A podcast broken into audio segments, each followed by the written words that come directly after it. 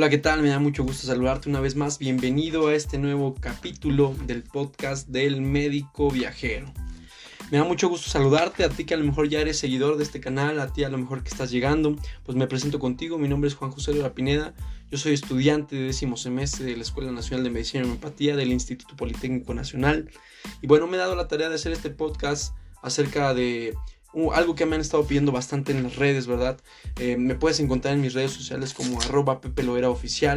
Eh, después de hacer el, podcast acerca de las complicaciones agudas de la diabetes, eh, muchas personas me mandaron mensaje para que hablara acerca de este tema. Es un tema de gran importancia para todos nosotros porque ya pasamos por ahí, todos nosotros ya pasamos, muchos de nosotros ¿va? debemos a, a este tema haber llegado a un nivel de educación muy elevado muchos de nosotros a lo mejor le debemos no haber tenido esta situación que no hayamos triunfado en nuestra vida y ahorita vamos a ver por qué, ¿verdad?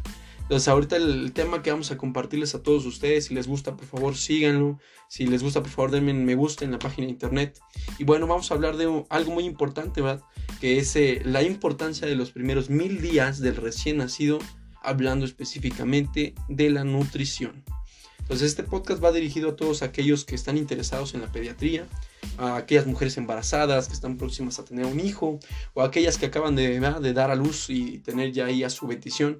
Si quieren ustedes saber cómo pueden nutrir mejor a sus hijos, el por qué es importante estos primeros días, eh, o si simplemente eres un curioso que no tienes nada que ver con la medicina, pero a ti te gusta escuchar todo esto, pues sé bienvenido y bueno, vamos a dar comienzo con este podcast.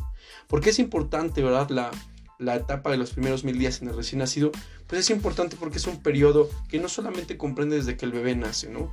Eh, mucha gente piensa que los mil días empiezan a partir de que el bebé nace y no. Los mil días abarcan desde el momento de su concepción y se divide en dos etapas, o sea, desde el momento de su concepción hasta los 270 días después de su concepción. Eso quiere decir que el embarazo también está comprendido en esta sugerencia de, de nutrición que vamos a aportarte. Y la segunda etapa abarca desde esos 270 días hasta los 730 días o los dos años. Entonces, el periodo de los mil días abarca desde el momento de ser concebido hasta los dos años ya vivo. ¿no? Entonces, lo importante de, de esto es que entender todos los procesos que suceden a partir de, del momento de la concepción, ¿no? A partir del momento de nacimiento también el desarrollo y el crecimiento es exponencial, los órganos se empiezan a formar, eh, nuestras capacidades neurológicas se empiezan a, formar y, a desarrollarse. Entonces es importante poder mantener un buen, un buen nivel de nutrición en todo este eh, embarazo, ¿no? Y, y, después del embarazo también poder seguir con ese nivel de nutrición y aumentar las capacidades de lo que va a ser el bebé. Entonces, lo importante de, esto es comprender que pues es, es, prácticamente como darle un seguro de vida ¿no? a un niño. Por eso dicen muchos que em, el mejor regalo que una madre le puede dar a su hijo pues es el periodo de lactancia.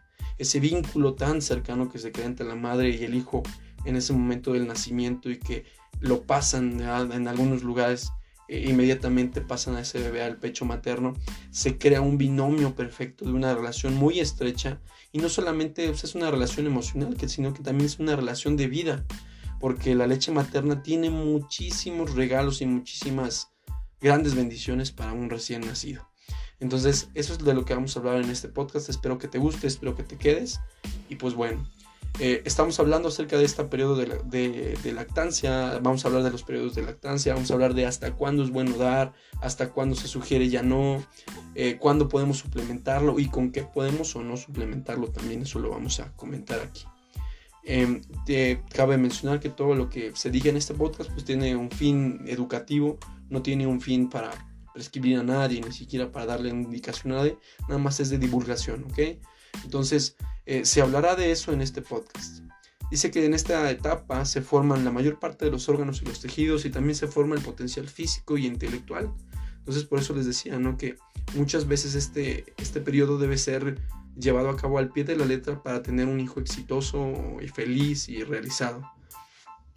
Una nutrición durante los primeros mil días será como un seguro de vida, un seguro de salud para sus hijos, para evitar daños irreversibles en esta época se debe de entender que esta primera etapa que viene desde la concepción también eh, se le llama programación fetal. En la programación fetal son todos los parámetros que se tienen que cuidar en esa concepción o para concebir. Y también los cuidados que una vez eh, estando ya en gestación, la madre tiene que cuidar porque esto va a tener un impacto directo en la salud de su bebé. Eh, las condiciones ideales para tener un hijo, pues un hijo sano, em, son varias, ¿no? Y todas obviamente tienen que ver con mamá.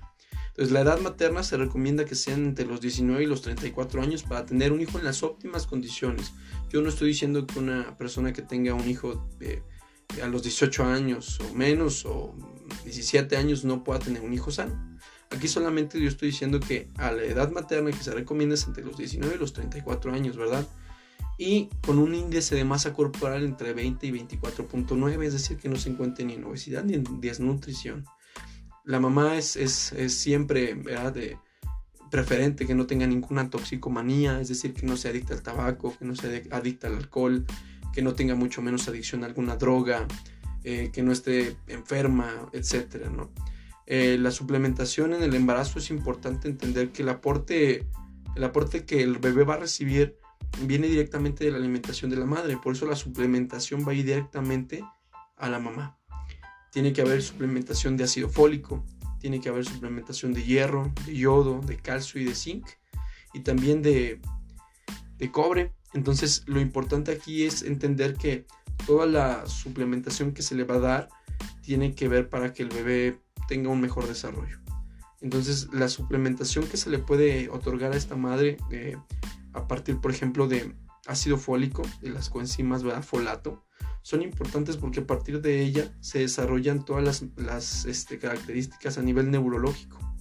Entonces, una madre que se nutre apropiadamente con ácido fólico tendrá un hijo que, tenga, que no tenga más bien problemas a nivel neurológico, a nivel del desarrollo neural.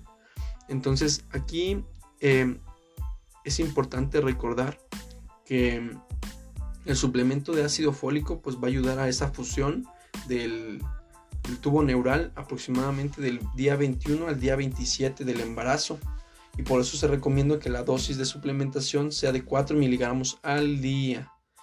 La dosis, por ejemplo, de hierro, ¿verdad? Para evitar que haya anemia ferropénica, porque es importante, porque si existe una anemia ferropénica en la madre, eh, se ha comprobado que existe una disminución a nivel cognitivo del, recién nacido y a nivel del desarrollo físico.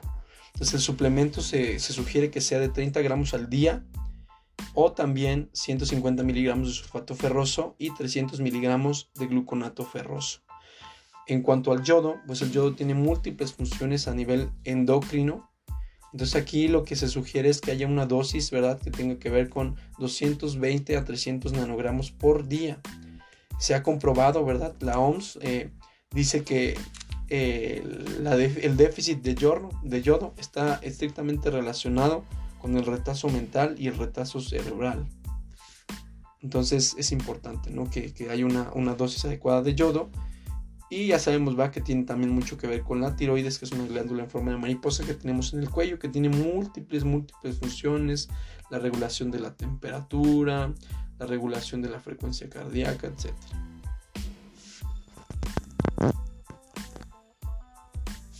Esto hablando estrictamente pues de la contractilidad del corazón. Entonces es importante que tengamos eh, cuidado en, esta parte del yodo, porque un bebé que tenga déficit de yodo por la mala alimentación de la madre, pues puede resultar con enfermedades como bocio eh, endémico o creatinismo, hasta una afección cerebral neurológica.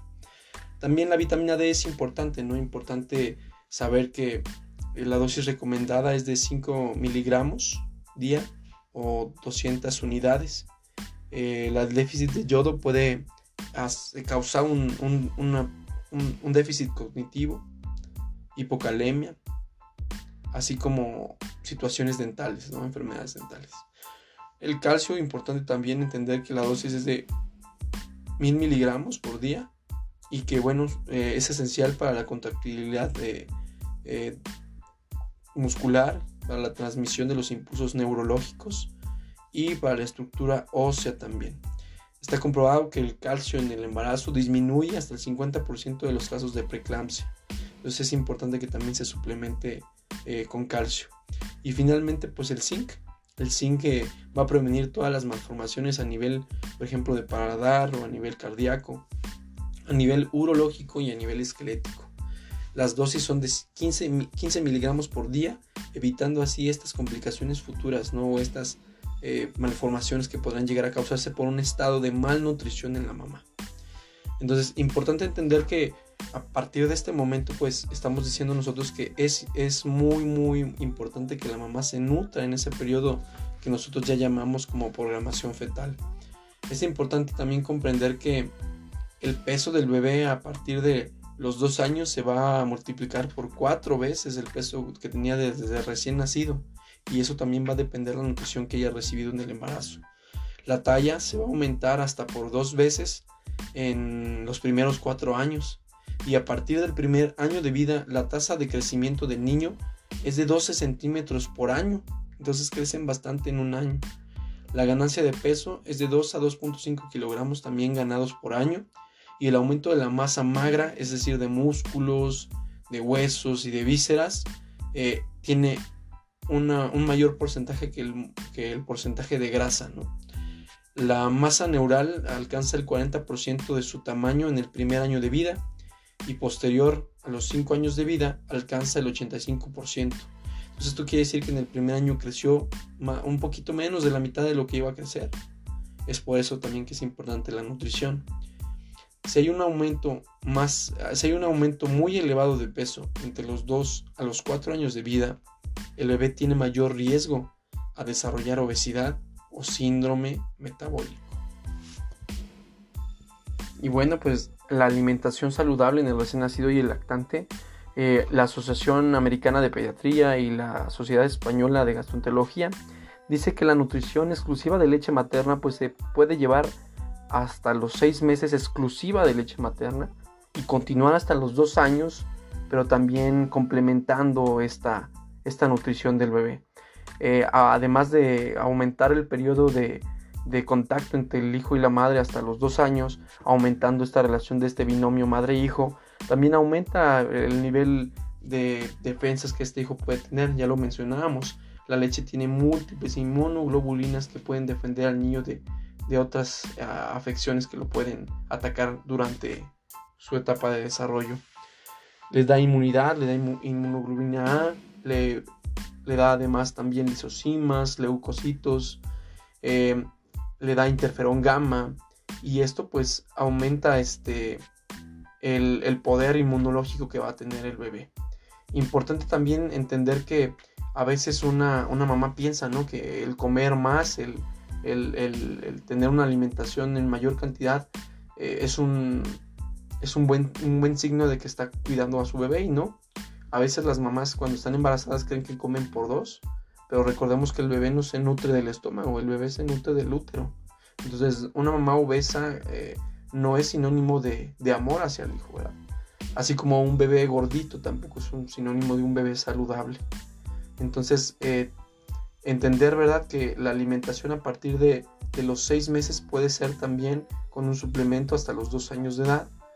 Y eh, hay diferentes teorías ¿verdad? que hablan acerca de que cuando el bebé ya cumplió eh, los seis meses se puede incorporar proteínas, se puede incorporar cereales y la suplementación se puede hacer a través de la, vitamina D que se inicia a partir del, tercer día de vida.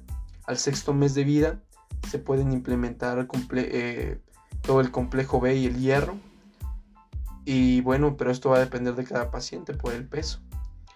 Em, la vitamina K, que es necesaria para sintetizar factores de coagulación, y aquí yo tengo una mnemotecnia que les puede servir. Yo tuve mi primer auto, lo compré a los 16 años y compré un Datsun 1972. Entonces, cuando yo asimilo y pienso en la vitamina K, los factores de la coagulación dependientes de vitamina K son los factores que tienen el número de año de mi primer coche. 1972 tiene el 9, el 7, el 2 y el 10. Entonces eh, es importante también la suplementación de vitamina K. Al primer día de vida se debe administrar una dosis de 0.5 a 1 miligramo en el primer día de vida. El calcio, eh, que es obtenido a partir de la leche materna, tiene que cumplir con los requisitos de ser aproximadamente 700 miligramos al día. El hierro y el zinc también son importantes y también están presentes y ellos ayudan eh, a la formación, por ejemplo, del el hipocampo, ¿no? el sistema de memoria en nuestro cerebro. Y pruebas ampliadas han, han dicho que los niños que tienen déficit de hierro en, el, en, la nutrición y en el desarrollo son niños que tienen una capacidad mental un poco menos favorable, un poco más baja. Entonces es importante comprender esta parte de la suplementación.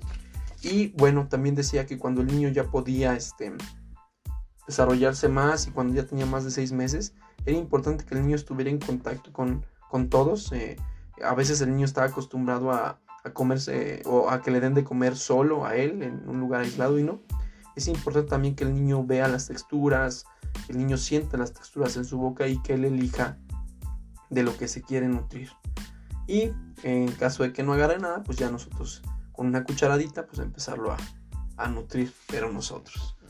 Este, eh, se recomienda también que la alimentación complementaria no debe iniciarse antes de las 17 semanas ni tampoco después de las 26 semanas. Esto para aprovechar el momento en el que el bebé está disponible para recibirla y que le va a servir de una gran manera. Eh, los requerimientos nutricionales también debemos de cuidarlos, ¿verdad? La distribución de la energía en el, plato del buen comer, pues deben ser aproximadamente de 50 a 60% de carbohidratos, del 10 a 15% de proteínas y grasas que sean menores al 30%. Los niños deben realizar al menos 5 comidas distribuidas de la siguiente manera. Un desayuno, una merienda, un almuerzo, una merienda y una cena. La parte más importante de la, de la nutrición de este bebé, pues evidentemente va a ser el desayuno, seguido por el segundo almuerzo y después sigue la cena. ¿Ok? Entonces cuidar también eso eh, es un factor protector en la infancia el consumo de este plato, el buen comer, este plato de, los requerimientos nutricionales. Hay que tener en cuenta si nosotros tenemos hijos que la lactación o el destete se puede llevar hasta los dos años, que podemos complementar nuestra, nuestra nutrición eh, con proteínas sin eh, excedernos porque podemos causar daños renales. Y al final de este podcast les voy a dejar una liga en donde van a poder encontrar un muy buen artículo que les va a hablar a ustedes mamás de cómo podemos nutrir a nuestros hijos de la mejor manera, comprándoles prácticamente un seguro de vida y un seguro de salud y un seguro de éxito. Entonces, eh, les dejo a continuación la liga. Gracias por escucharme. soy Pepe Loera, el doctor viajero. Eh, comunícate por favor a mis redes sociales. Si te gustó el podcast, compártelo con tus amigos. Si crees que puedo mejorar en algo, yo sé que sí puedo mejorar en muchas cosas. Por favor, déjamelo ahí escrito. Y si quieres que hable de algún otro tema, eh, estoy abierto a escucharte. Hasta luego y buenas noches.